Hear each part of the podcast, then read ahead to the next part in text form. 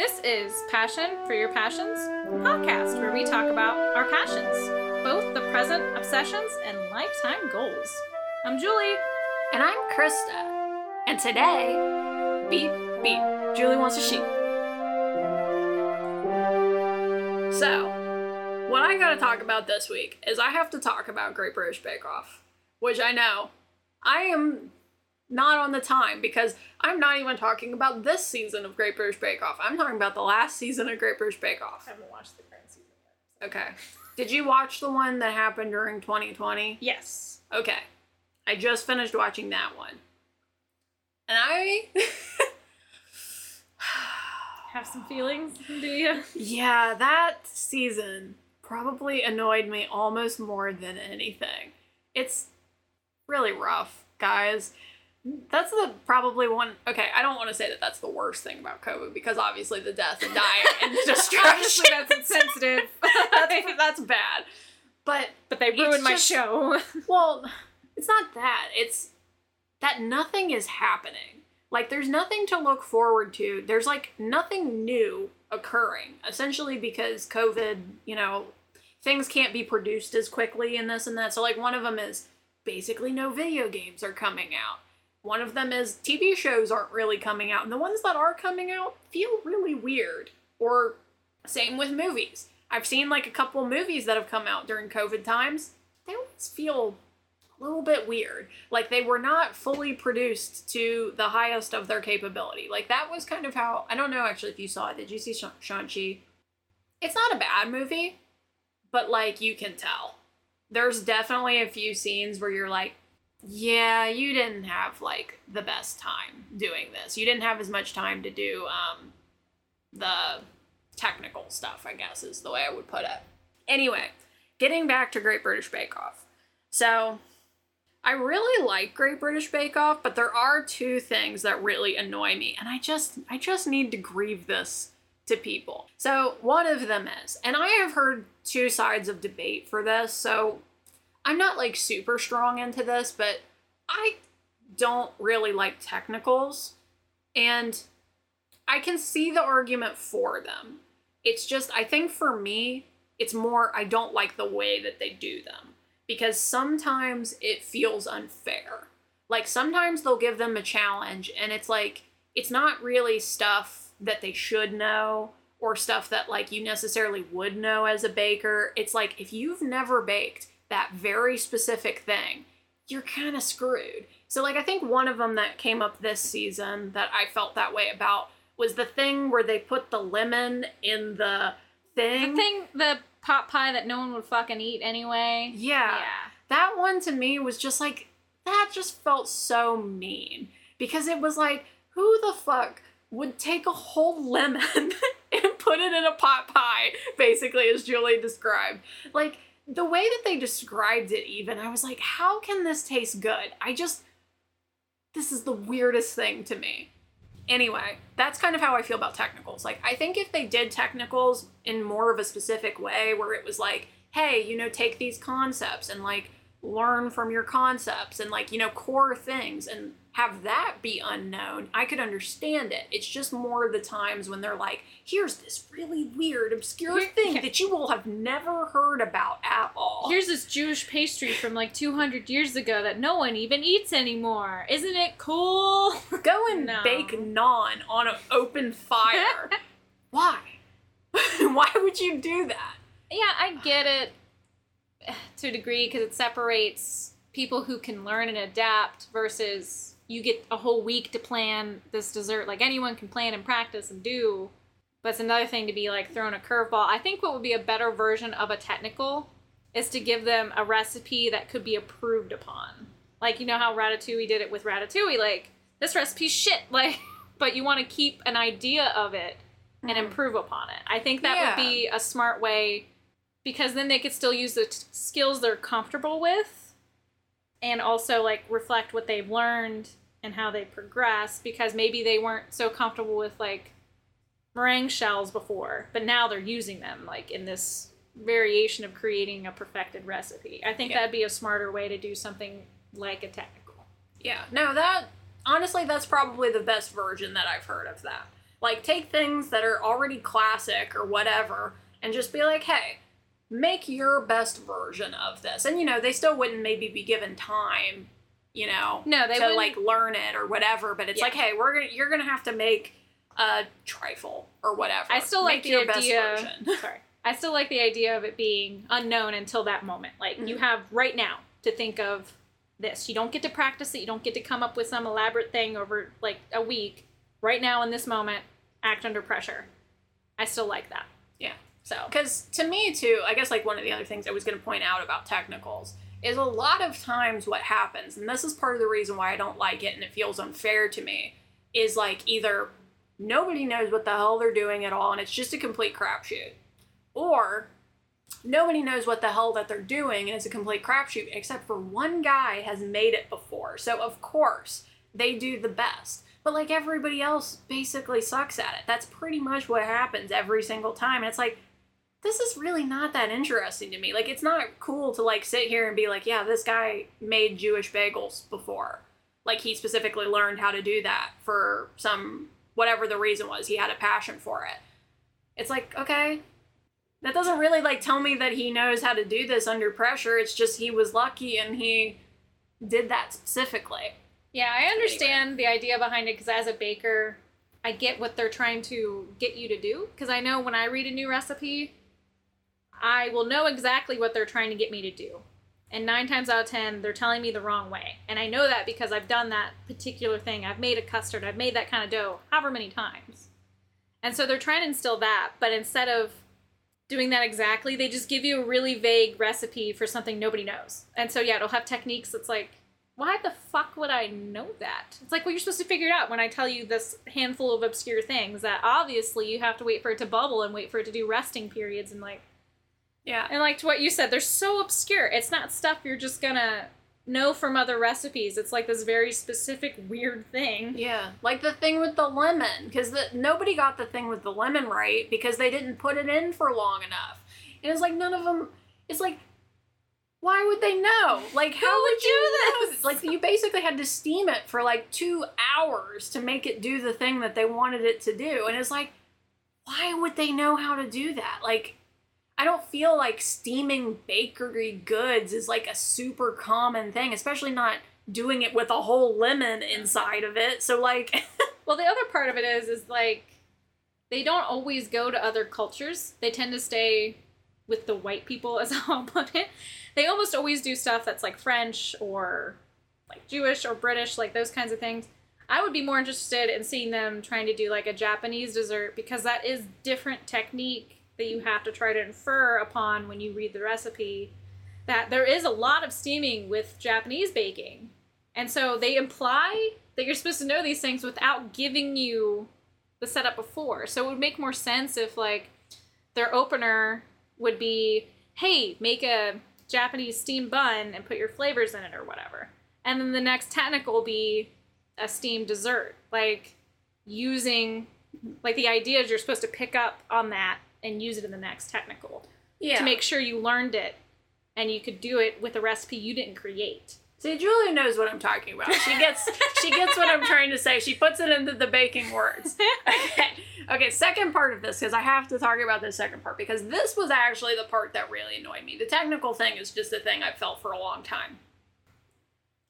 I'm waiting. I do not like how sometimes they will pick who wins and who loses, because there has been several times where they have picked somebody over somebody else who was clearly the better baker. You're preaching to the choir, okay? I cannot tell you how much that annoys me. And I get, there's a part of me that gets it. Like, I think the purpose of it is, like, Great British Bake Off is, like, not supposed to be so serious. And, like, you could make that argument for that's the reason why they're doing it. Like, they're not trying to... I don't know, be like this toxic kind of whatever where it's like cutthroat, you know, get to the, like, it's just like people baking, you have a good week, you have a bad week, this and that. But like, my whole thing is when I watch these kind of shows, I want to watch people who are good bakers continue on and have a chance to win. So when you have a really good baker and a really bad baker, and you choose to cut the really good baker and keep the really bad baker and keep them for week after week after week. It drives me absolutely bananas. And so this season was probably the worst example of that. This season, like, it was pretty much exactly what I said. There was like a really good baker. And to be honest, I don't even really think she did that bad during that week. Like, she didn't do as good as she had been doing like in the past week. She had like a couple of mishaps or whatever, but like I think they still generally liked her stuff. It's just they were like, oh, you didn't do as good as you have been doing. And then the other girl, I think she didn't do very good either. And I was like, I was so certain. And I think by that point too, I was already like pretty pissed with this particular person because like she had already kind of gotten through a couple times, and I was like, it was like no. Every episode she was at the bottom two, and it's like, it's this week, it's gotta be this week, you gotta go, and then she never fucking did. Yeah. And I get why it happens, and it's because until the last competition aspect, they have to go by that week. They can't think about the past.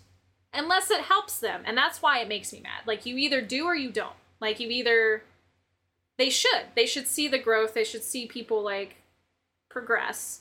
But what would happen with her is, let's say she was always at a 60%.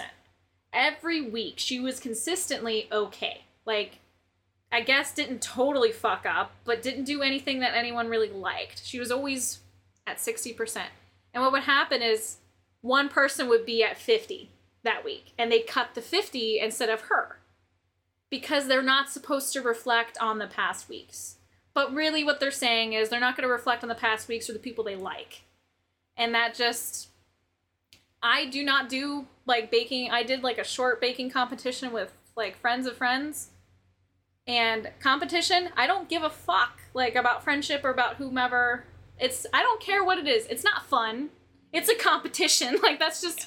That's just who I am. And so, like, even if you hate coconut or hate, like, some flavor, you shouldn't be a judge then. Or you should be able to subject from that and say, like, I'm not a coconut fan, but I can tell XYZ you did a good job. Right. And with, like, personal local ones, that never happens. There's always some motherfucker who's like, oh, I don't like almonds, so I hated your whole dessert. Like, well, then get the fuck off the, like, contest stand. Like, clearly... Yeah. Not to be conceited, I crushed the competition, but because you didn't like this. And so... That's reflected kind of with the hosts bonding with them, and it was so much worse in the 2021 because they're living together. They're like constantly around each other, and they really like that contestant. And to be fair, I can tell she probably used a lot of flavor, and that's something that a lot of people in the Great British Bake Off struggle with. They don't want to be too overpowering, or they use the same kind of mellow flavors while she was using like American flavors, like strong chocolates and like... So I get why they liked her, but that shouldn't fucking matter. Like, she was always underselling, always inconsistent, but she's kept getting lucky where one person would just be like 10% worse than her that week, and so they cut that person, and it was... Yeah, and that one too, the one that I'm talking about, which if people have watched this season, they probably know what I'm talking about. That one was like particularly heartbreaking because, like I said, I don't even think that she did that bad. It was basically like she didn't do as well as she had the other weeks, and that was... You're talking about her. The person who I basically... That's me. Like, yeah, she was what I would be doing half the time, and I think it was like the chocolate one. I think like the big chocolate showstopper that she got kicked because she just like every step of the way she had something bad happen with her bake, and the other woman just made it by the barely... Like, she would have been kicked if... Our favorite essentially was just like one step ahead, like just had a little bit higher. Stupid. It just... I really like I said, there's a part of me that understands why they do this because they don't want to be cutthroat, or I don't even know if that's the reason, to be honest with you. I'm just assuming that's the reason, but like I don't like it. Like, I want to see people who are good at baking continue on. And this has happened in other seasons. Like, there have been other seasons where they have cut people who I really liked or I thought was good bakers or at least interesting, and then kept people who were just not doing that well. And like, they continued even like after that to not do that well. And it's like, look, like, I understand I get it to a certain degree, but like, I don't want to watch this person who's not doing very well. Like, it's really not interesting to me. I think the main reason, besides whatever personal conflicts they may or may not have, I think the main reason it's designed this way is because the idea is they're looking for the best all-around baker. And so they don't want you to have a weak point at any time. And that's their way of also equaling the playing field, is that you might be good at breads, but I'm great at, like, chocolate. And so there'll be an episode about bread, there'll be an episode about chocolate. The reason why it doesn't work, though, is if we're in the final five, and I have smoked you the entire fucking time. I've been number one, star baker. But this week, it happens to be bread, and I'm not that good at bread. I can get kicked just because I ruined, like, one bread, and maybe you were just okay and barely struggled along, but because, like, it was so many people, you just always got by. And now that bread is your thing, you got the star baker, and you win the show, when really you just had good luck on the timing of when your hot moments came. Like, that's... So I get why they do it. They're trying to make it, like, fair, in that they want to find the best all-around baker. But then they should reflect on the past, or don't at all. That's what, yeah, that's the kicker. That's also weird, though, too. And I mean, you know, we should probably move on here soon. But we, like, stopped doing story time because it took too long, and here we are. I know, but this, I was very passionate about this. I needed to talk about it. But is they also make a really big deal about growth. So that's what I'm saying. Confusing, like, it's to conflicting me. And it seems like they only use it when they're personally attached to somebody.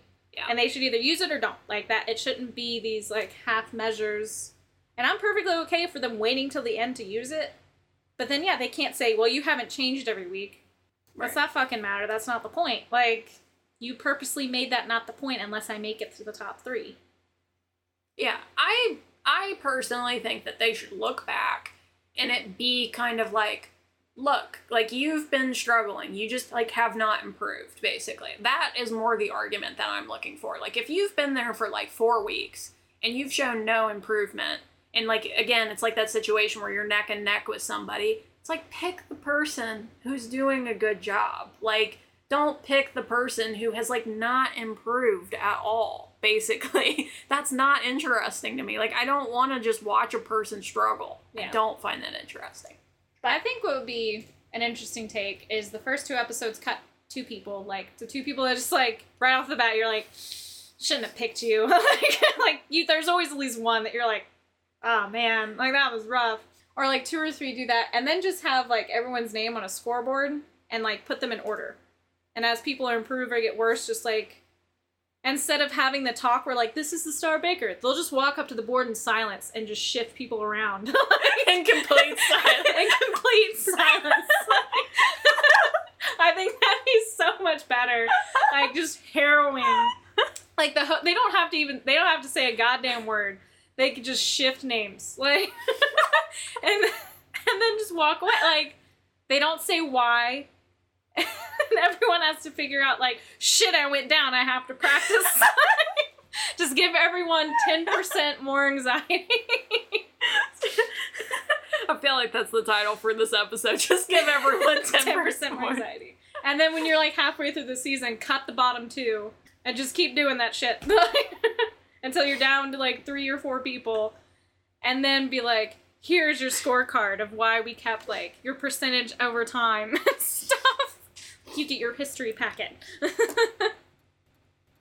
Beep, beep, I'm a sheep. I said, beep, beep, I'm a sheep.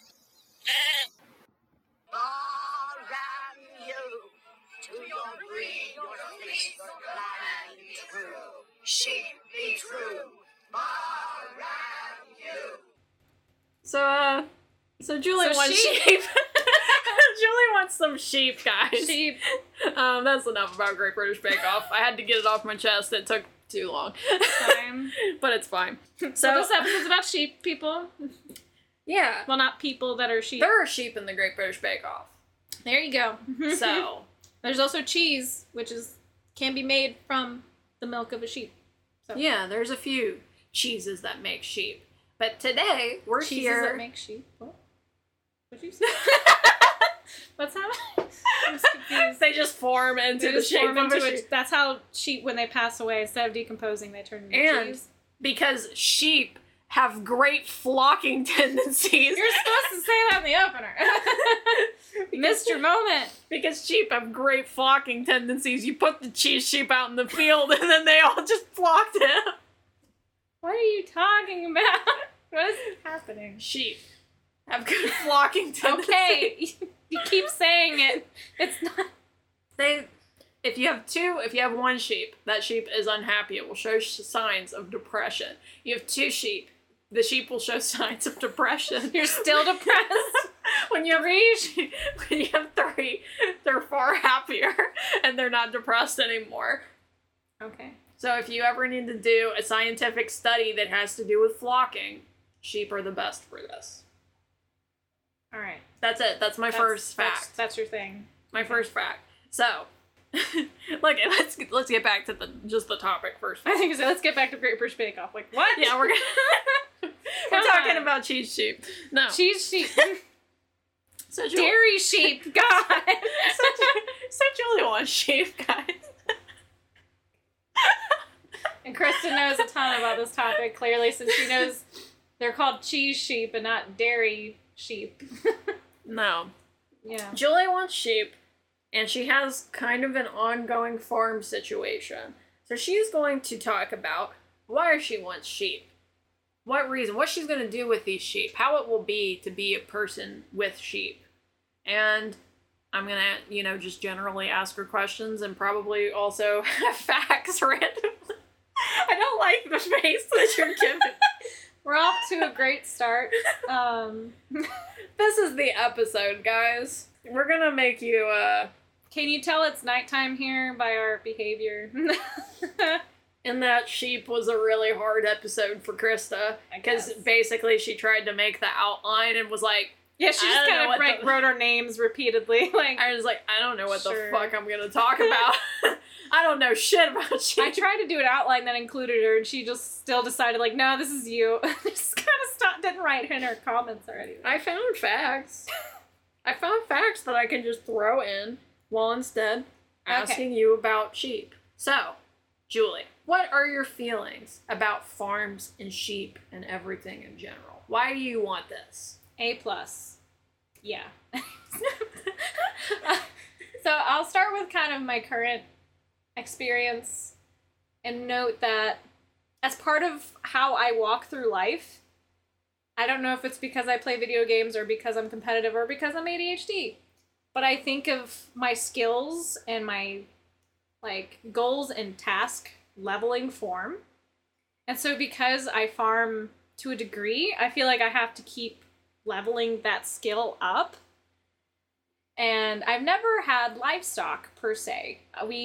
Growing up, I had chickens, but anyone who's had chickens knows that's, pretty low on the pole of, responsibilities for animals, and I had pet rabbits and pet dogs and things, but I figured I should probably level up a bit because I like homesteading, I like being at home, and as usual my mom had a weird random influence because she's just a weird person, and I don't know, as we've mentioned before, I don't understand my mother's train of thought half the time.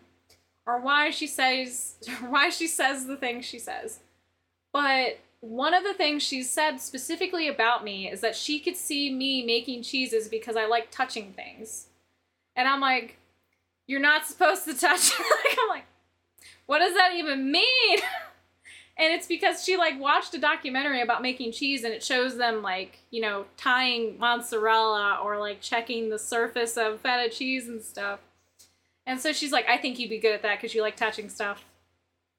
Okay, Mom. That's... All right. That is just a weird thing to say. It is. And then when I thought about it, I'm like, I do like touching things. Maybe I will make cheese. When I go through department stores with clothes, I have to touch all of the clothes. And, I do that. I like soft things. I have plants specifically because they're soft. I guess I'm weird. But, so I was like, okay, I want to make cheese. I need something that produces milk to do cheese. And so I started looking into the three main animals that produce milk to make cheeses. And that would be goats, cows, and sheep. And I essentially found someone who had the same line of thought I did on, like, what one do I want? I know I want milk. Like, literally the same vein of thought. And she did this whole, like, 10-page thing where she tried the milk of all three and worked with all three animals and wrote, like, a whole chart about the pros and cons of each and, like, what everything does. And I found out that sheep's milk is the easiest to digest. It's the sweetest. And that the cheeses you make from it tend to be my favorite cheeses. They're like feta cheese, Romano, ricotta. I use those a lot. And so to me, it just made sense that I would go that way. And then I thought about goats, because I do love goat cheese, and people always tell me to get goats because they think they're cute. But those bastards will undermine you at every turn, and I don't need that kind of stress in my life. So with sheep, you can just put a board in front of them, and they're like, oh God, and they just, like, turn around. Like, they won't cross it. They're very just docile in that way, where they're like, nah, like, that seems like I'm not supposed to go there. Well, if you put an electric fence up with spikes on it, a goat's like, that's a challenge that I'll take. Like, it's, and obviously not every sheep is completely like that, or every goat is completely like that, but that's generally where they tend to go. So I picked sheep specifically because of that. And then I knit, and I use yarn. And to be completely honest, the main reason why I wanted sheep is because Babe, the movie, is like what I want my life to be. And I watch that movie like once a month. That is one of my favorite movies. I'm just like, this is the dream. Like, this is what I want. Like, this exact thing. Like, I want it to be my life. And so I think that's really why I decided on sheep.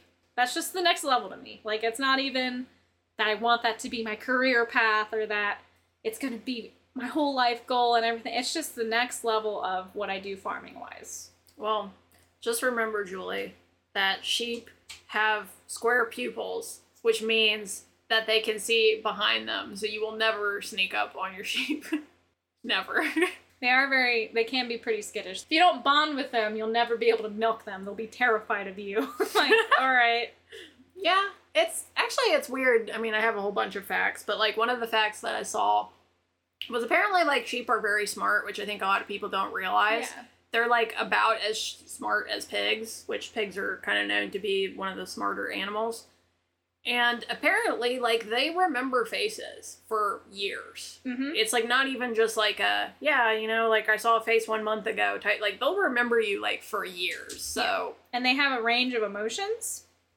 I don't get the hype with cows online. They're the dumbest fucking animals, like, and they're huge. So it's just tenfold that you're just like, oh my God, get out of the way. Like, I don't understand. They don't have emotions, but sheep do. And goats have a lot of rage, so, like, I get that a lot more.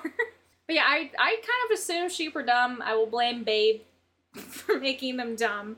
But when I was reading the same facts probably about, like, their range of emotion, that they can be bored, they can be depressed, they can do all these things that, like, you don't really associate with sheep. You're kind of just like, I mean, what's your lifespan anyway? Oh yeah, one of the ones that I saw on here that I thought was really interesting was that apparently sheep will self-medicate. Yeah, they'll eat herbs that make them feel a particular way or to solve, like, a toothache. Yeah. So that's just like, what? Yeah, they know that. I mean, I guess, they're putting so much grass in their mouth, they probably... They could just decide on differences. Yeah. They're like, whoa, did you eat that one grass? Did you eat that shit? I feel great. You should go eat that. Go eat it, man. Like... You said your tooth was hurting? Go fucking eat that. Eating some poppy flowers. You're like, I got high. High as shit. And I mean, like I said, sheep have high flocking tendencies. Oh my God. That's the title. Okay. Just like, sheep have high flocking tendencies. Just like in all caps. So I was, like, looking through these facts while you were talking a little bit, but I was paying attention. What am I, your teacher? I was paying attention. Yeah. I promise, while I was looking up sheep facts for this sheep essay.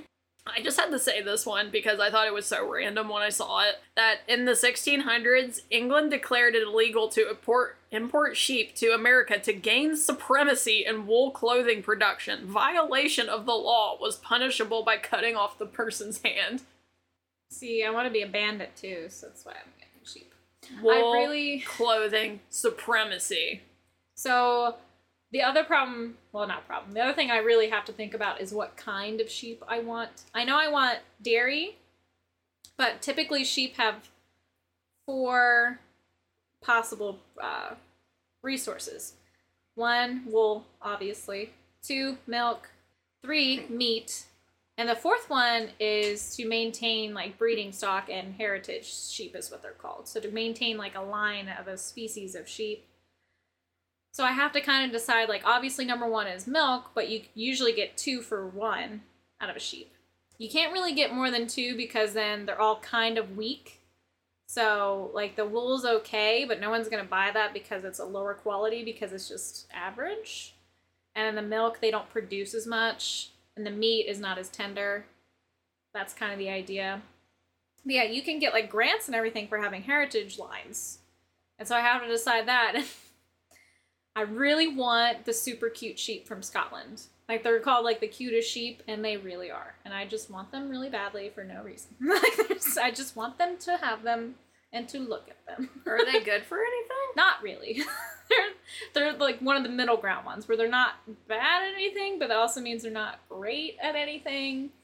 And so a lot of people in Scotland that started breeding them because they're from New Zealand specifically, sell the lambs as like gifts and stuff. Like people keep them as pets because they're so friggin' adorable.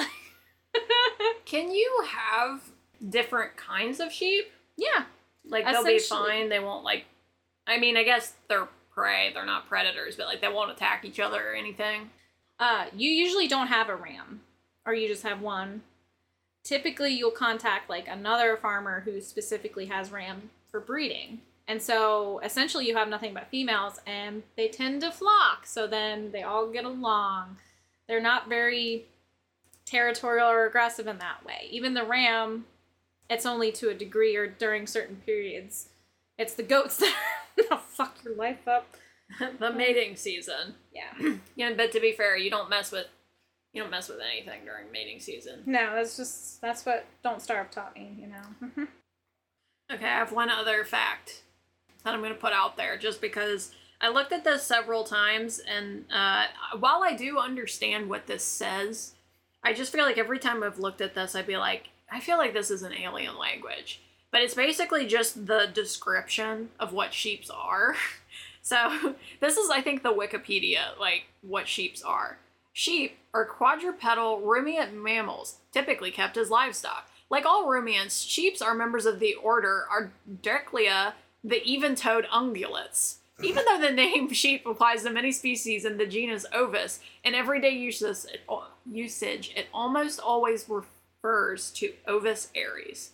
And I'm like, there's so many words in there where I'm like, yeah, a lot of words. I can get through it, but it feels like you're speaking an alien language to me. Some dark Latin. Especially the part about the even-toed ungulates. I think that just has to do with their hooves. Like, it's like their hooves are split. Yeah.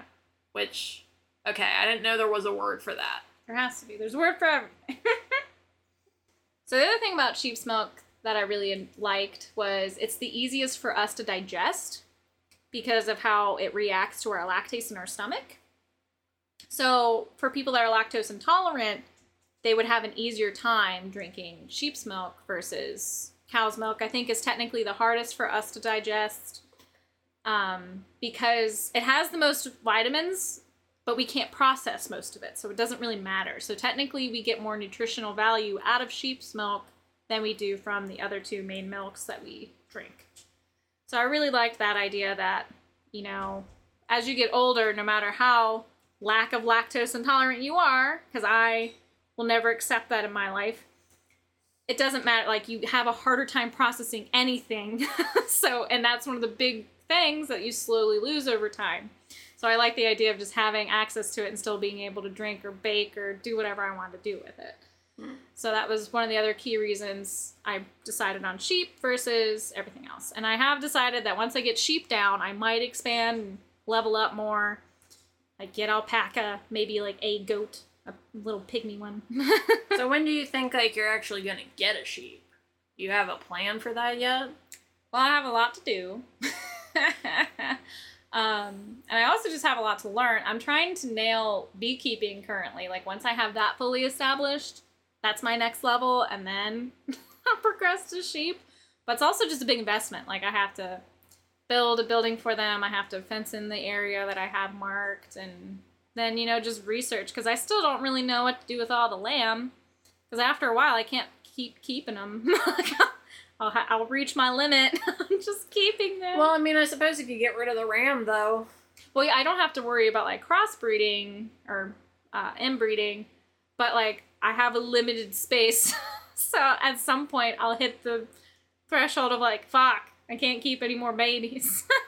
Well, that's what I mean, though. You won't be making babies, though, if you get rid of the ram, will you? That's how you get milk. You have to... Oh, you have to have one. You have to get the sheep pregnant to start producing milk, and then you keep the lamb, and you... I don't remember, like, the breaking point, because, I mean, if you milk them every day, the idea is, like, they maintain milk a lot longer, but there is eventually a point where they're like, dude, I was pregnant, like, 2 years ago. Like, I'm tapped out. Yeah, I'm done now. I'm done. So... You have to keep producing sheep. It's typically yearly, like every spring. Yeah. They'll have lamb. And I don't have the heart to deal with that. So I'll probably just, like, give someone a discount. Like, you gotta come get them. I can't be home that day. I can't. They'll just be gone. I'll just create a narrative in my head, and they'll just be gone. Like, and then I'll sleep in the barn with the moms while they cry and console them, and then we'll move on. I can't know what you're doing. Just, I mean, I've had to kill livestock and everything, and I can separate myself. The hard part would be the moms remember. They mourn, and I don't know how I can handle that if I had a hand in it. Like, just... Oof. Like, I don't even think I could take the lamb away. I think that'd be too... Like, not even disposing of it. I don't think I could just take it. Like, that would be hard on me. No. Man, that does sound rough. It's also weird, too, because sheep will either have one or two. Most of the time, they have two. Yeah, so you're always doubling. Yeah. Well, per one, I guess. And I think that they live for a while, too, like 10 or 12 years. Yeah, they live for a hot minute, depending on, you know, everything. But they're also the first animal that was cloned. I remember reading about that. Which, I mean, I don't have a lot of interesting facts about that. That just is a fact. Yeah, I remember reading about that when it was... like, new. Because I think it was in my Guinness World Record book or something silly. It was one of those. Or I used to be obsessed with encyclopedias. It might have been one of those. Yeah, okay. I don't really keep up on cloning research. That's not what I do as a chemist. I don't feel like we really do that as much anymore. I feel like this was back during a time when people were like, oh, yeah, cool. And now people have sort of come to the opinion of, like, no, that's not cool. Don't clone people. Don't do that. And so, like, now people don't clone things anymore. They clone cells. So instead of, because before the goal was like, I want to make an exact copy in every way and see what life happens. And then the sci-fi community came out with all the movies and, like, science fiction that's like, no, that's morally corrupt because we'll do this. Like, and so it became this taboo, like, question of morality. So now instead they just clone cells, and they'll make, right now, like, the big thing is the ghost organs. They've been able to recreate a heart by cloning cells and being able to, like, use it. Yeah. So they're taking away from, like, identity and creatures and going towards into, like, pieces of things. Or, like, where they pick up prehistoric DNA and try to do Jurassic Park and shit. Yeah. That's the other thing. I mean, that is... Well, I mean, not the Jurassic Park thing, but that is cool. But also, like, slightly creepy. I feel like it's slightly creepy, but I suppose it's cooler than the alternative, which is having a robotic heart. See, I'm all about the robots. I'm like, why aren't we doing more? I want to be a cyborg. Like, come on. I'm tired of having busted up eyes that I got to put contacts in. Our knees and elbows go to shit eventually, no matter how healthy. Just give me robot everything.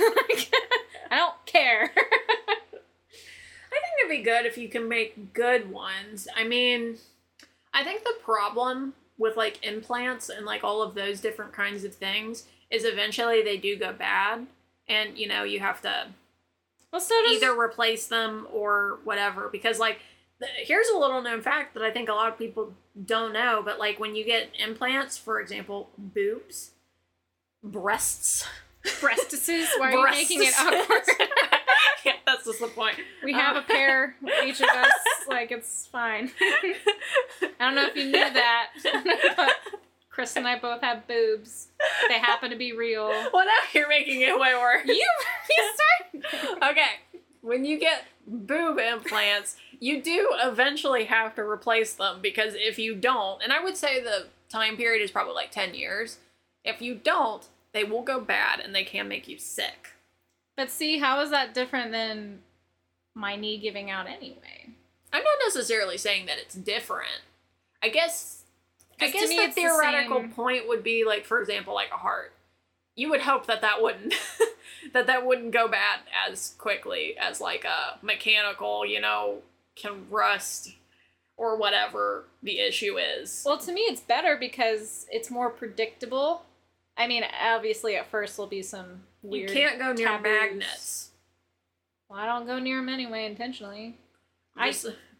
Ever since I heard this, like, horror story about some kid in India, I'm like, fuck magnets, man. Like, it was the neodymium magnets. We sold them at Amazon, and someone, they would get stuck to shit, and you just be like, you couldn't pull them off. They'd be everywhere, like, just little ones, big ones, and we'd, like, try to pull them off, but you can't get a grip on them or whatever.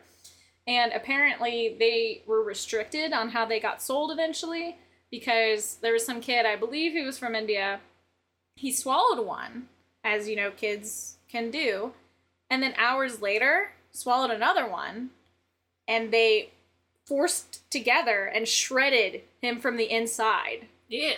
And he died, obviously. Yeah. So that I won't go near magnets anyway. Okay, well, I'm just saying, because I know, because there was a guy roughly our age who had a pacemaker. Never asked him why that was, but he did. He had a pacemaker. And so where I work, we have, like, a couple things that have, like, electric or magnetic fields or whatever. He was not allowed to be there for that. So you get out of here, you fuckers. I see you, like, shunning him instead of being like, this is for your safety. Be like, get the fuck out of here. Like, if you die in here, do you know how many OSHA complaints? Get the fuck out of here, pacemaker. Like, just, I feel like you're mean to him. No, I was not mean to him at all. Man, this is going to be a fun episode for you to edit. I always is. I get these episodes every time. I got both guest episodes, and I can't help it. Both guest episodes? We've had one guest. What was the thing? Oh, no, it was when we recorded from home, like, separate. Okay. I got both those episodes, is what I meant. The secret other guest that we did an episode with, and we deleted it, dear listener. Yeah. Sorry. They're the same idea. Like, I'm editing the same way. That's why I thought of it. But, I mean, Sheep's just, because I don't own any right now, it's a smaller topic. So it's fine that we're being random. Goofy. But yeah, I am pro cybernetics. Because to me, it's better than my current fake dumbass organs that could just, and the same way, just keel out for nothing. Like, just, I don't know. My whole thing is that cloning slightly creeps me out. It's not like a full creep out, because I get it, like, it's not really the same thing. Like, even, like, if you cloned a person, like, that person wouldn't be the same as you. But, like, I don't know, it just feels a little bit weird. There's just, like, this part of me where I'm like, just feels a little weird. And I think, like, it doesn't bother me with, like, vegetables or this or that. It doesn't even really bother me with animals. I think because with animals don't really have, like, morality. So, like, they wouldn't even care anyway. Like, if you cloned a cat, they'd be like, fuck, this guy looks like me. What do I care? Beat him up. Yeah. The shit do I care? Yeah. But, like, if you, like, cloned me and there was another me running around, I would be like, the shit? Please don't. Now I get to learn what was nature versus nurture. Like, let's have a talk. Except for clones normally don't live that long, though. That's the other thing. Like, there's, I don't really know why that is. Dolly, I don't know enough about cloning, but I think typically clones don't live that long. Dolly lived a while. I don't know if it's like the DNA is messed up or what it is. We're bad at it. I probably will. Maybe that's it too. I think it's just that. But anyway, should we go story time and just roll into the random? That's what I was gonna say. I think it's time for. So it's time for story to break up our not talking about sheep, I guess. We talked about sheep, and we're gonna keep talking about sheep. Well, not really. I got facts. Okay. Okay, so my story time is animal-related, sort of, maybe, kind of. As we've mentioned, we were both weird kids in different weird ways. One of my weird things, because I moved around so much, I didn't really, I don't want to say I didn't have friends. I wasn't interested in having friends, is the better way to put it. People would try to be my friend and I would be their friend at school and then want nothing to do with anyone when I got home. And I was still like that pretty much through high school, other than like 2 people. So I had a lot of things that I just did by myself. Like there was just this weird part of me. And consistently through my childhood, I know this is kind of common, I would always try to help like living things. And do it very poorly because I'm a child and don't actually understand anything. And the one I'm thinking of in particular is I lived in the South where we had fire ants. And I mean, they were fucking everywhere. Like it was just part of your life that you would probably get bit by a fire ant if you walked outside. It was just how it was. And I distinctly remember for some reason I was obsessed with checking the mail for anything I might get, even though I'm like 8 and don't get anything. Like, I would just sort it. I would go through it and sort it and hand them to people and stuff. I don't know why I did this. No one told me to do this, but I would. And then I would also always listen to, like, the answer machine, which is an outdated concept. But I would always, even though no one calls me, like, it was just something, it was part of my routine. Don't know why. And every day when I would go get the mail, I would forget that there's a giant fire ant hill right where I stand at the mailbox. And I never wore pants. It was always sandals, if any shoes, shorts, and maybe a shirt, because I liked being naked when I was little. And like, and I would sit there and sort the mail by the mailbox while they're all crawling up my leg. And then one would sting me, and then I look down and be covered and have to go run to the hose and spray them off. Every fucking day. I don't know why I never remembered like that that was a thing. I think it's because I would unintentionally destroy it, and so I'd have like a period of where they were rebuilding and not biting me. Like, I don't know why. I always did that. And one day I decided, I'm going to make peace with these creatures. I'm going to rebuild them homes because I keep destroying theirs. And I'm going to put it in the backyard where I don't mess around as much and they'll be happy and it'll be okay. And I decided the best way for me to do that, because I can't create the little mill pods of dirt, is to get like mud and to make like these volcano type things in mud. And when I was little, my parents also didn't let me cut my hair. So I had long hair all the time. You probably see where this is going. So I'm bending over and like creating these little ant hills and like corralling the fire ant colonies towards it to be like, look what I made you. Aren't you so happy? Let's have a peace treaty now. And hundreds of them slowly crawled through my hair and got to my scalp and stung the shit out of me, and I couldn't get them out. Like, they were like embedded. I don't know how. Like, no matter how much I washed my hair, there was always like 10 left that would just keep biting my fucking scalp. And then the next day, like any kid would, I decimated every fucking fire ant hill I could find. I was like, if you don't want peace, it's war. Like, and I just decimated. I flooded the whole backyard. I had this little kiddie pool and I filled it up. And I would drag it, because it weighed more than me. I would forcibly drag it and just dump it, like, wherever I saw a fucking fire ant. And I spent hours looking for them and decimating them. like, we will not have peace. It's just... No. Why don't you... As with all of these stories, I just want to know what your parents... I don't... care what I'm doing. They just leave me alone. I'm distracted. That's good enough for them. They don't give a fuck. They don't even care that you just had ants in your hair. Well, I mean, I like was crying and went to Mom, and she just told me, "Well, don't be stupid." Like, essentially, like, why would you let them crawl up your hair? And I was like, I was trying to make a peace treaty. Like, they didn't listen to me. And like, what's even funnier? And she has pictures of me, like, building those. Like, I'm in this, like, summer flower dress, and I'm, like, having the time of my life creating a peace treaty with these ants, and she just has pictures of me, like, in the backyard before the incident, like, where I'm happy. Well, so apparently she did, like, have feelings about you doing this, I mean, at like, least. She took those pictures, like, great. Like, she was back inside before the incident, like... And I had to go running in there like, get over here. My scalp was so sensitive when I was young, I remember. Probably because it got bit to shit by ants. Well, you think that numb it. I remember she had to curl my hair for something, and she put, like, the hot curlers in it. And the whole time I'm sitting there like really tense, like smush face, and she's like, okay, so which one hurts? I went, all of them! I just take all of them out! They all hurt. And she would pull my hair, I'm like, hee! Like, I was just, every moment, like, I was so tender-headed when I was little. And now it's not that at all. Still, my guess is because you got all the trauma over the years. So, Julie, so we've talked about sheep, and maybe there will be a little bit more of sheep in here. Actually, maybe, you know, maybe I should start this with one more sheep fact. Julie, what is October 27th? It's my birthday. What else is it? Hug a Sheep Day. National Hug a Sheep Day. It's so just, this is the perfect thing for Julie. Yeah, it was just so weird that I was looking up fun facts like she is. I'm like, oh, my birthday is apparently Hug a Sheep Day. That's not random. Also, the act of breeding sheep is known as tupping. I don't know why, but there are so many words related to sheep. Like, you look at, like, cats, nobody gives a shit. But, like, sheep, there's, like... They've always been a thing. But it's also, like... There's a different name for all kinds of different sheep. Nobody gives a shit about cats. It's like, that's a male cat, female, well, I mean, I guess you could call it a tomcat, I guess. Some people do that. It's like, that's it.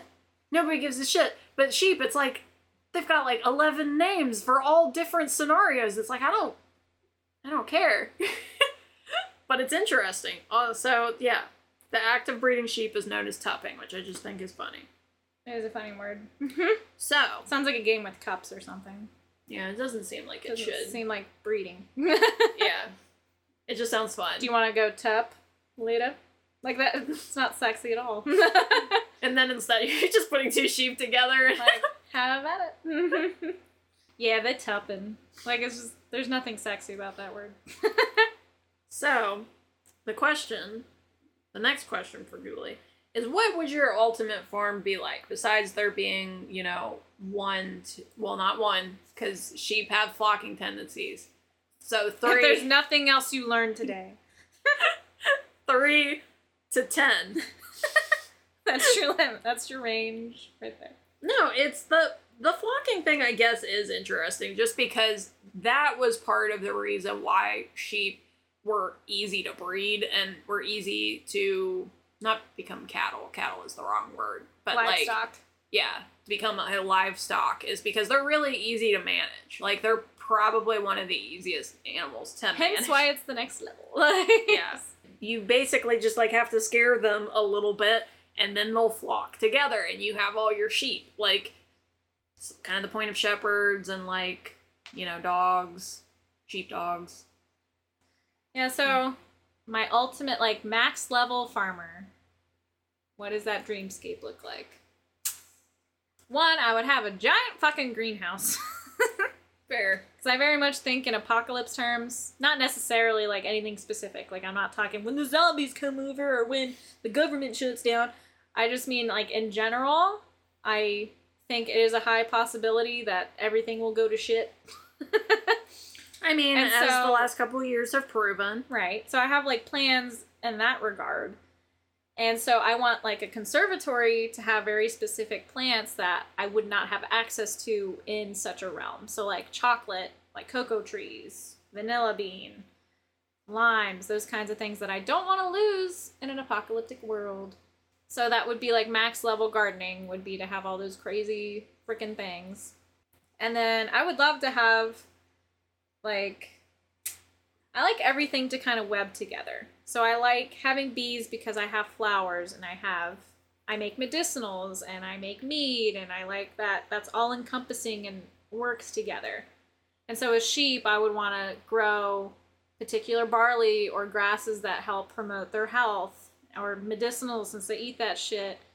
And I'd also like alpaca because they have the best kind of manure. Like them and rabbits have the best manure for gardens. So then I want that to put that in my garden and just have this big flowing thing that all goes together. I want to plant plants for my bees. I want to do... The farm is just as much theirs as mine. But here's the thing. If you have special crops in your greenhouse, because the sheep have been known to self-medicate, they might help themselves. They break into my greenhouse. It's like doored off. Break into the green... That'd be the goat. Break into the greenhouse and eat the limes. Eat all my eucalyptus. Like, what are you, a koala? Get the fuck out of here. They'll eat all the limes and you'll be like, what benefit did you get from that? It's gonna hurt your tummy, you bastard. You don't know. Yeah, I would essentially like to have a fresh version of everything I enjoy. Like, I love plums, so I like growing plums. I love mulberries, so I want to grow mulberries, that kind of thing. And, of course, I want as much tech as possible. I want it to be as easy as possible at all times. I do not... I'm one of those people that thinks it's stupid to take pride in making something harder. I've never understood that. It's very much... I think it's more of a masculinity thing than any concept I've found. But, I mean, with women, it tends to come across as... talking about how hard it is for them to do the same task. Not necessarily that they're setting themselves up to make the task harder. It's that, well, I didn't sleep last night, so then I was already exhausted when I had to come in and do that thing that you also did. Sounds like you make mistakes, so it's not my fucking problem. Like, that's the feminine version of it. The masculine version of it is, yeah, well, I pulled this back muscle in 99, and thus this is...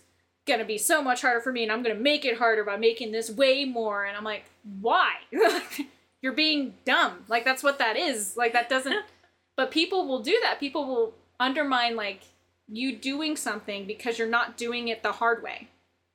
And so it's not the right way. I'm like, isn't that kind of the opposite of what's supposed to be? Like, I'm not saying every correct way is easy, obviously. There are things you have to do the hard way because we don't have a better way, or... it is better to do it that way because XYZ. But fuck you if you say I'm not doing something correctly because I have an automatic watering system. No, I don't want to haul a fucking can around if I don't have to. It's the same goddamn water. Like, and if anything, it's more efficient. Like, so... yeah, I guess, like, I'm kind of confused as to what examples you're meaning by this. Yeah, like, so what are things, like, that people would give you a hard time for doing the easier way? With beekeeping is a common one. With beekeeping, a lot of beekeepers are very traditional, which makes sense. It's an old-time hobby. One of the ways is that the flow hives, which the setup is not great on those hives, but the concept I really like.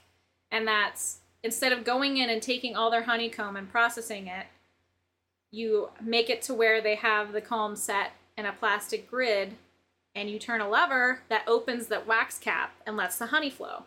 And then you turn the lever back after you've gotten the honey from the spout, and they just make repairs.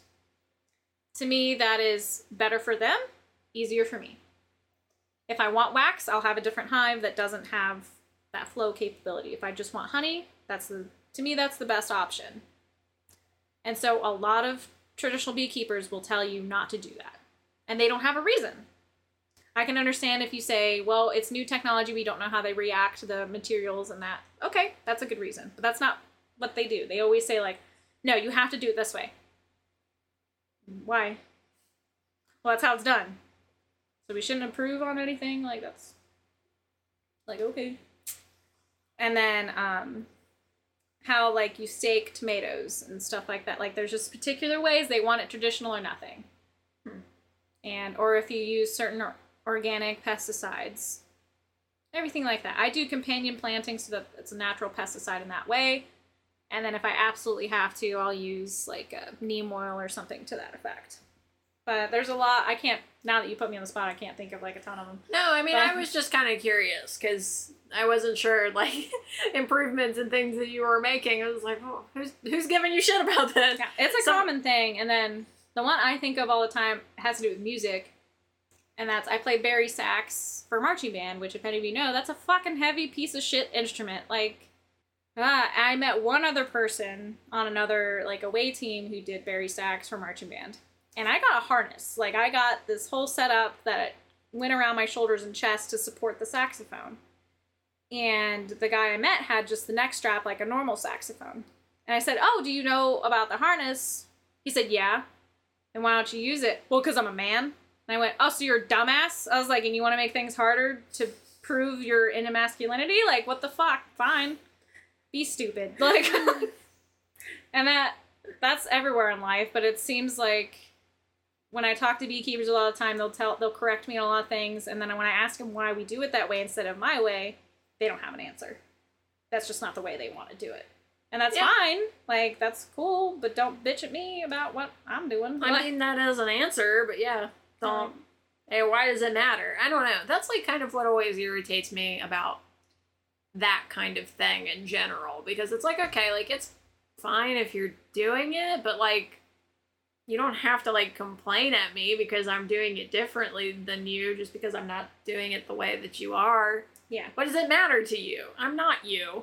Well, I think it bothers me because I always get it. Like, no matter where I'm at, I'm always trying to find a better way to do something, especially if it takes too much time or is hard or irritates me.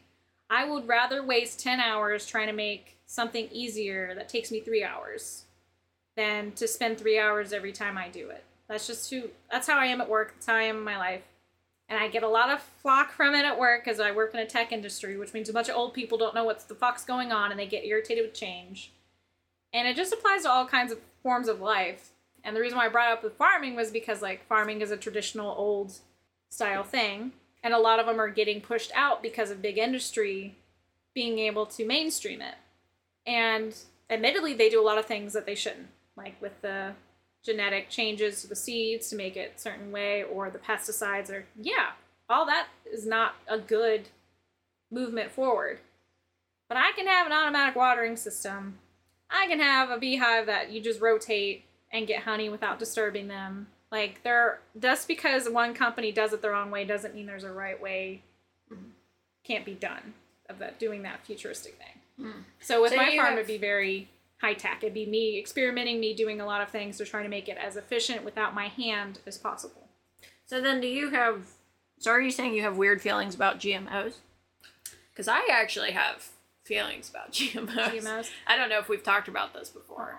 It's, so my problem with GMOs and the organic versus not, like all those kinds of things, specifically when you're talking about food, a lot of people don't know what the fuck any of it means. And so they get upset without understanding why and what it means. And then the same people do the opposite, where they specifically buy organic, non-GMO, and talk about that's all they'll eat.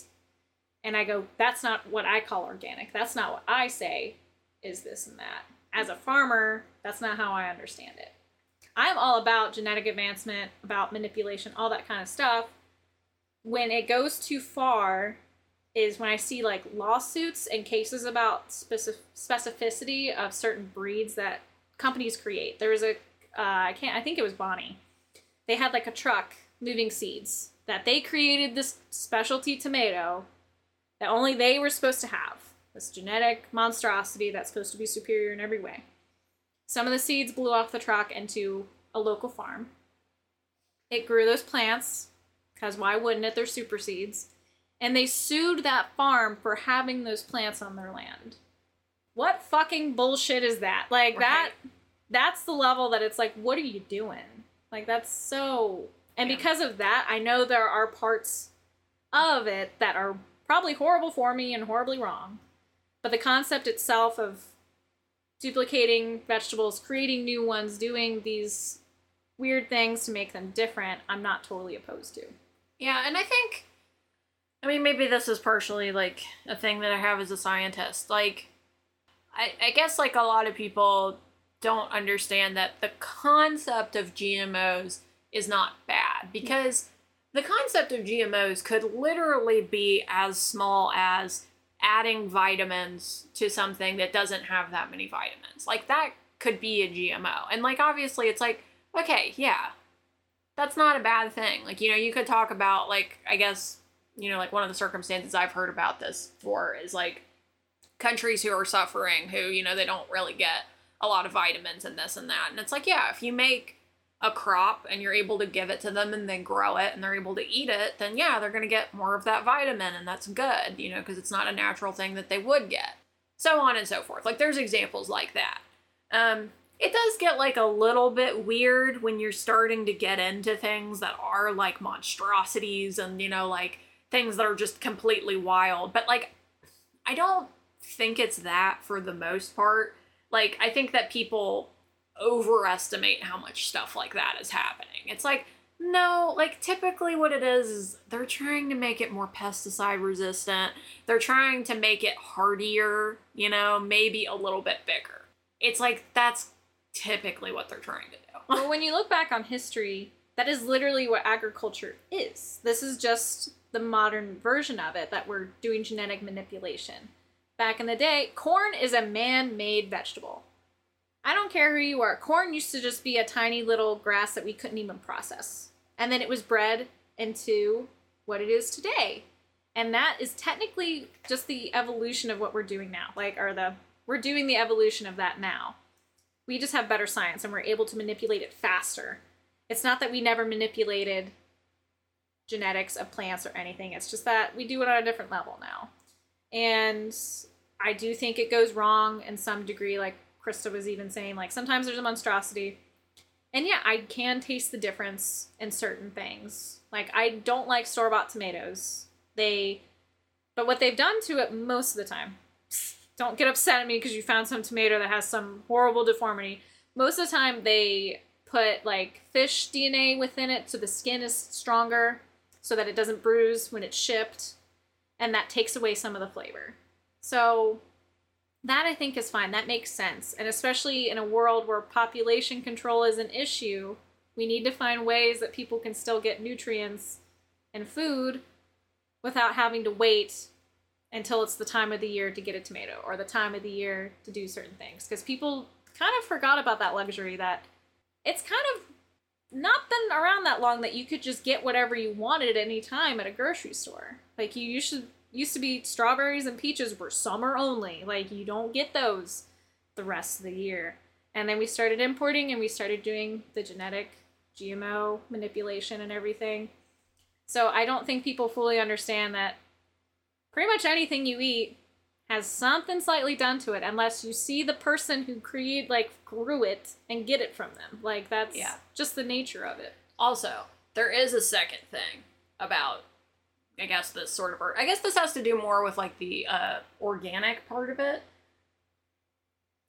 That's bullshit. There's no technical term to properly mean free range or organic. And anyone that will fight me on that can go suck on an asshole. Like that's, I hate having an argument.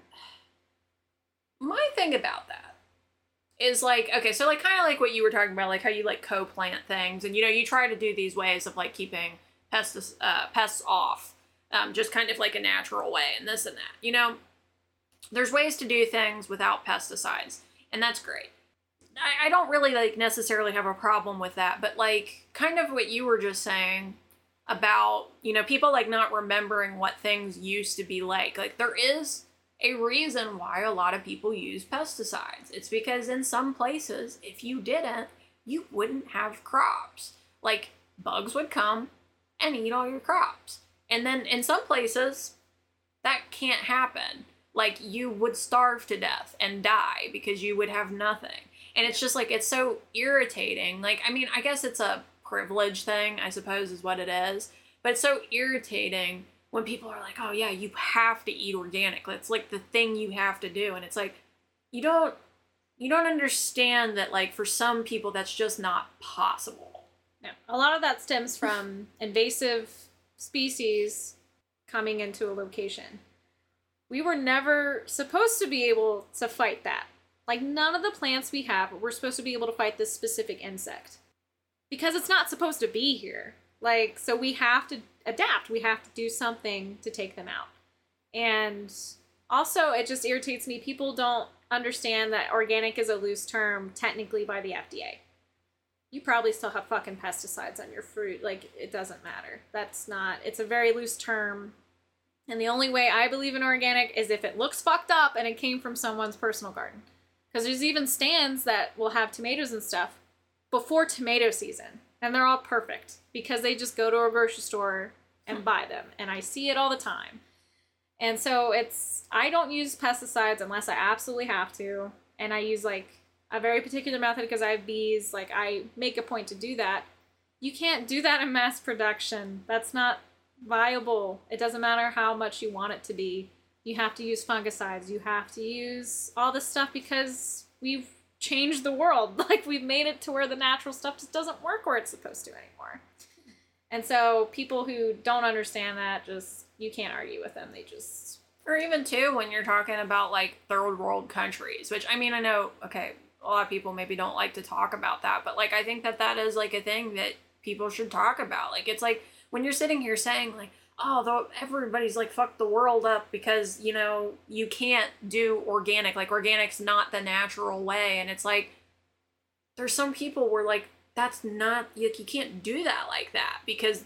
that is, like, the food that they eat. And if they don't have food to eat, like, they'll die. They'll starve to death. That's how humans work. That is what will happen. And, yeah. Like, it's, like, cool of you, I guess, in a way, to have these views and, like, you know, to... Because, you know, people seeing things that they view as wrong in the world and wanting things to be better.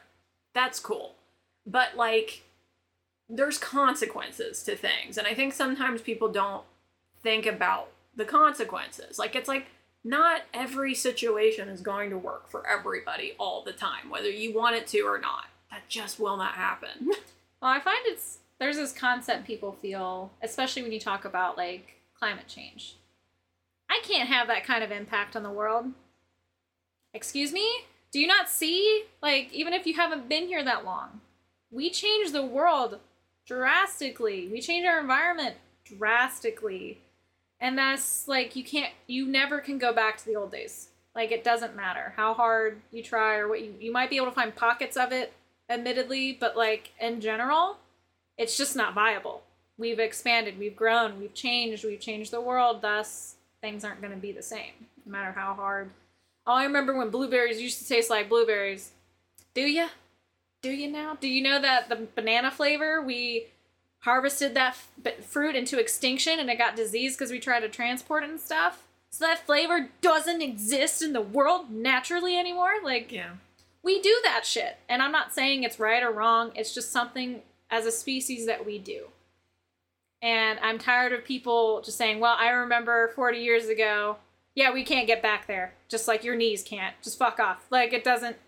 Your own body changes. Why is it so hard for you to think that the world wouldn't change? Like, I don't understand. People try to make things easier. People try to improve stuff. Like, I mean, that's even, like, the thing. And, I mean, to get on a very hot, weird topic, I mean, that I probably don't want to talk about way too much. This is something that, confuses me about anti-vaxxers. Because it's, like, for example, something... like polio or tuberculosis. It's like, so you talk about the good old days. You want to talk about when that was a thing? When it was, like, pretty likely that somebody you knew was going to get polio and it was, like, a crippling condition? Or tuberculosis, that just, like, tons of women would just die from tuberculosis. That you want to talk about the good old days? It's like, no. You make improvements. You move forward. That's what you try to do because, like, shit sucks. Like, I mean, there's plenty of things that suck right now. And you still, like, you try to do your best to make things better. I don't understand what's so hard about that. It's just part of basic survival. Like, you want to get better. You want to be better for the future. And it seems like so many people are so caught up in their own world. Yes. And simultaneously think they can't impact anything and think that everything impacts them. And I'm like, you can't have it both ways. Like, either you mean nothing or you mean something. Like, I don't understand why you just pick and choose when it's convenient for you to matter or not matter. Like, anyone can change the world. Like, that's just part of it. Like, some dude eats a bat somewhere. Whole world's different. Like, it's something like that. And yeah, there's obviously more steps. Like... at the end of the day, like, that was the catalyst. Like, you can just fucking eat a bat and you'll change the world. Like, that's what it was. That's all it was. Some dude somewhere ate a bat. Like, and the world was never the same. And it's... So, you know, be like that, but the positive, the better version. Stop the guy from eating the bat. You see, like, a guy about to eat a bat, you're like, hey, dude, that went really bad last time. How about we don't do that? But that's the other thing about the world is, like, you see the chain of events when something bad happens because you want a reason and because you're trying to fix it. So that one person changed the world by doing this one bad thing. You won't remember the guy that stopped him if it never happened. Because it didn't happen. Right. And so that's the other part of it is, like, you could be very important today and not even know that you've done this thing to change the whole world because you just prevented something bad from happening. And that's what scientists, I think, try to do most of the time. They try to make a positive impact that prevents bad things from getting worse or from happening.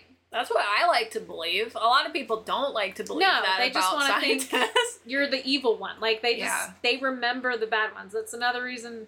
Another hot topic, like mass shootings and stuff, like, you remember that guy that did that horrible thing.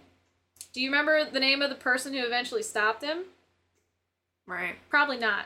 Like that, and that's not fair, and it shouldn't be like that, but that's just how we work. That's how humans work. They will remember something bad before they remember something good. Yeah, and I think, like, the other thing, too, that people don't think about is they don't think about how things are very complicated. Because, like, okay, I don't know, for example, we'll use something like birth control, like the estrogen, that type of pill.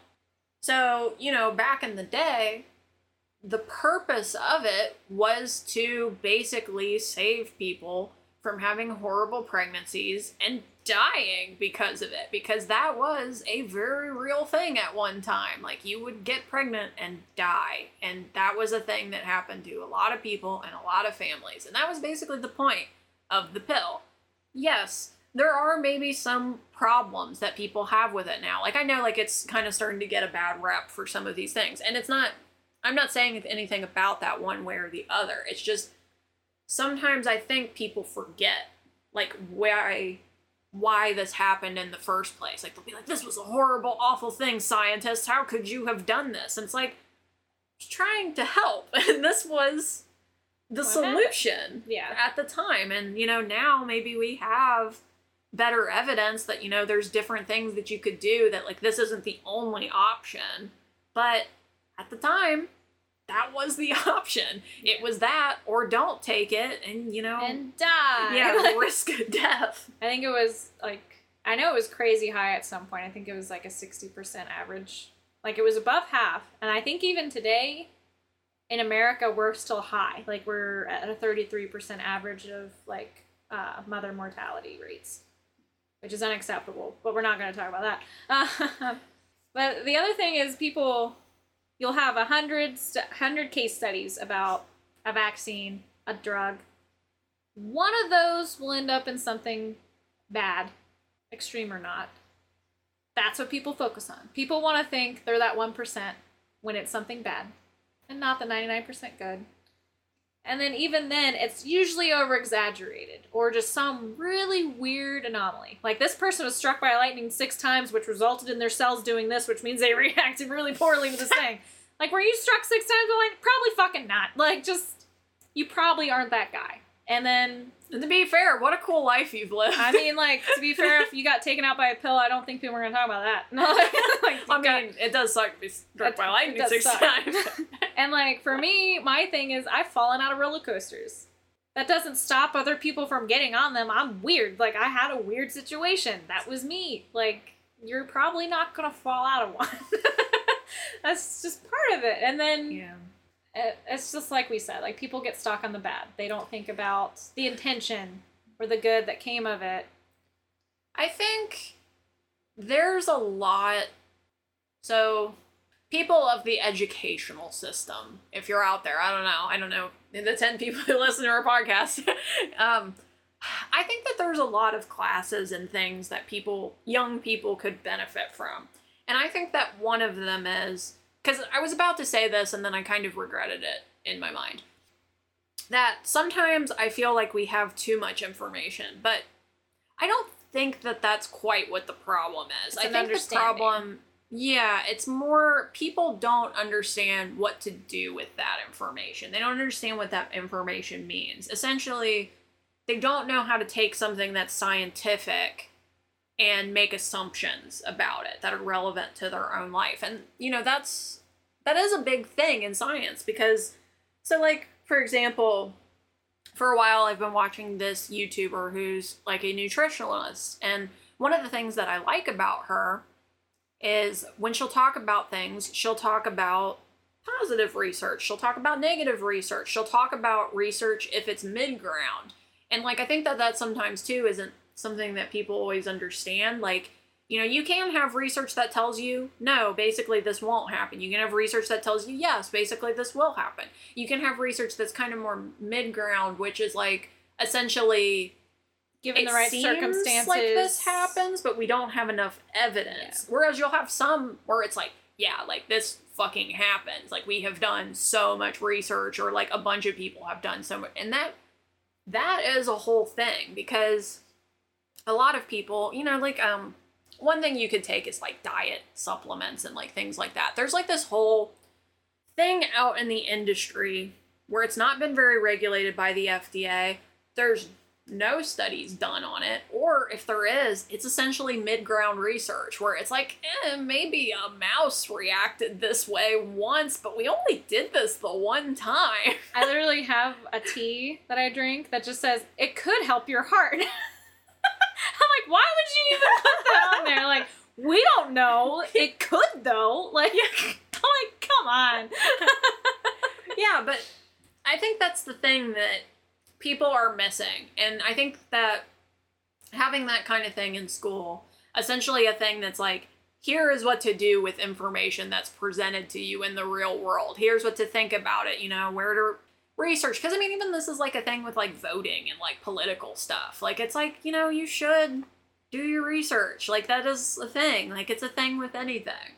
There's that. And then there's also cooking. Yeah, economics and stuff. Yeah, because, and taxes. Yeah. So definitely taxes. You should bring that stuff back. Well, I think what stems from it is when we're young and in school, it's really important that you know the difference between a fact and an opinion.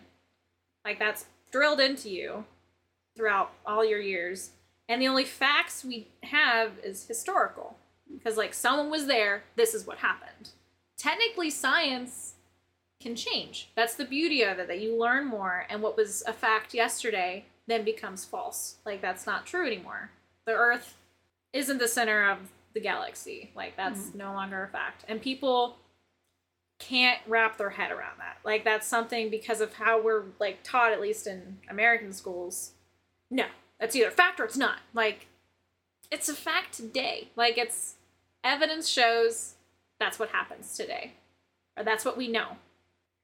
Also, everybody, I kind of almost even want to whisper this in the microphone. You should be wary that history is not always fact. Because the winners write the history. Yeah, winners write historical books. They tried to eliminate the Trail of Tears from historical books. I'm just saying. But, well, what blows my mind about learning history is within our lifetime, we still called Native Americans Indians when we were young. But that wasn't corrected until we got older. And stuff like that blows my mind. I'm like, we were that far along in society. We were still doing that shit? Like, that's unacceptable. Like, what? And only recently has Columbus been shit on publicly. Like, and that should have happened pretty much instantly. Like, even during his time period, everyone there knew he was a piece of shit. Like, and I don't understand why we glorified him at any point in time in our history. But my idea was just that someone saw it happen. So it's technically a fact. Like, it happened, it was there. What we wrote down may not be the fact, but conceptually, what you've witnessed is the only facts you really have that are true and will not change. It's weird. Because I was talking about this recently, like, the fact, like, some of the stuff that happened and has, like, changed when we were kids and things. So, like, one of the ones, I was talking recently to somebody about when I played Ocarina of Time, that, like, around the time that I played it, I basically played it for 7 years until I beat it. Part of the reason why I did that was because I didn't want to look anything up, and the person who I was talking to was basically like, oh, well, I guess you could have. You just kind of, like, chose not to. And I was like, if I'm, like, thinking back to what the internet was like around that time. No, you need a strategy guide. Like, I could have, but the internet was not very trustworthy when we were kids. Like, you could find things. Things existed. The internet was, like, certainly better than it was, I don't know, 30 years ago. but like there was a lot of suspicious things, and like it seemed like unless you trusted a website, you were probably gonna get scammed or get a virus from that website. So yeah, just like trolls galore.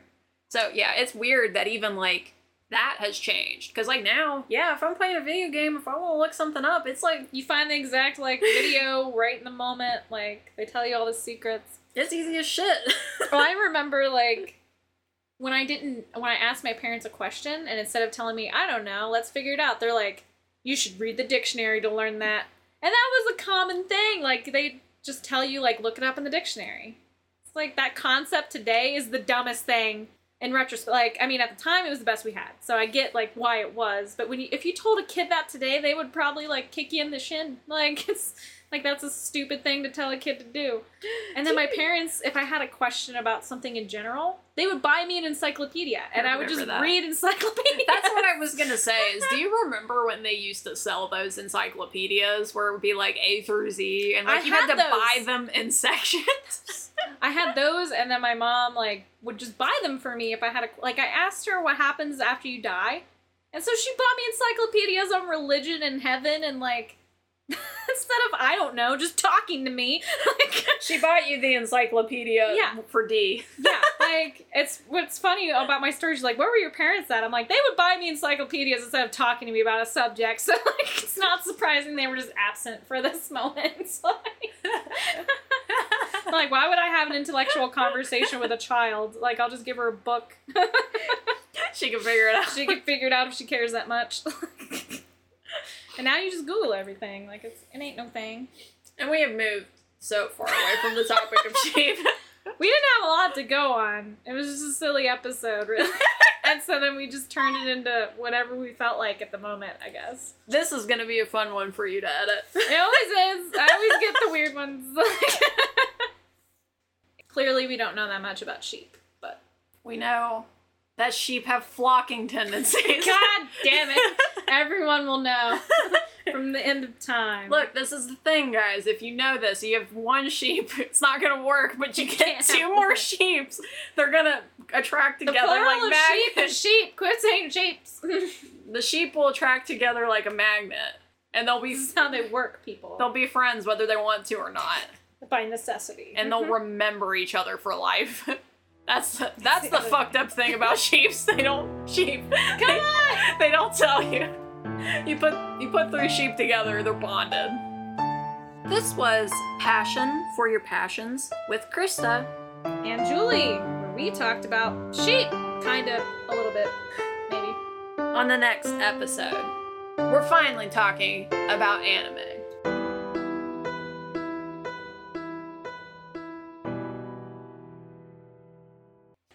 Text me. I want to have Thanksgiving on November 20th. ... What say you? Like, from the Rings.